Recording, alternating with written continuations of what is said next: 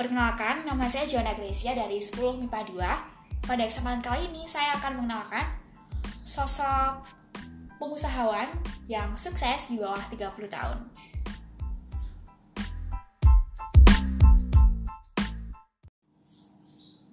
Orang yang membuat saya sangat terinspirasi adalah Hamzah Izulhaq.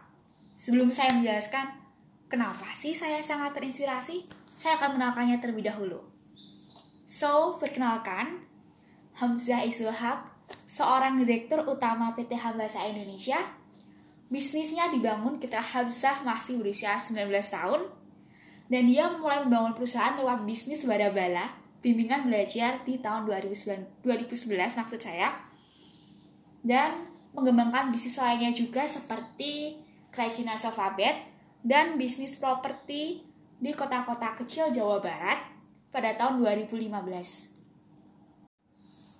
Ada tiga hal yang buatku sangat terinspirasi pada sosok Hamzah.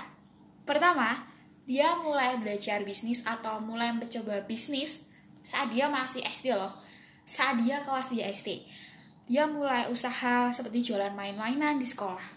Yang kedua, mengapa saya kagum adalah orang tuanya tuh nggak punya background bisnis. Orang tuanya tuh pendidik, seorang dosen dan guru tapi dia tetap mencoba bisnis dan sekarang dia sukses.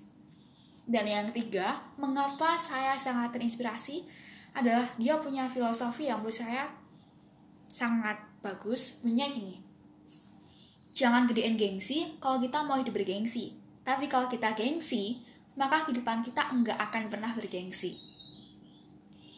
Dari sosok Hamzah ini, saya belajar bahwa kita nggak boleh gengsi, kita harus tetap usaha, kita nggak boleh malu, kita harus selalu semangat dan nggak boleh menyerah. Sekian dan terima kasih.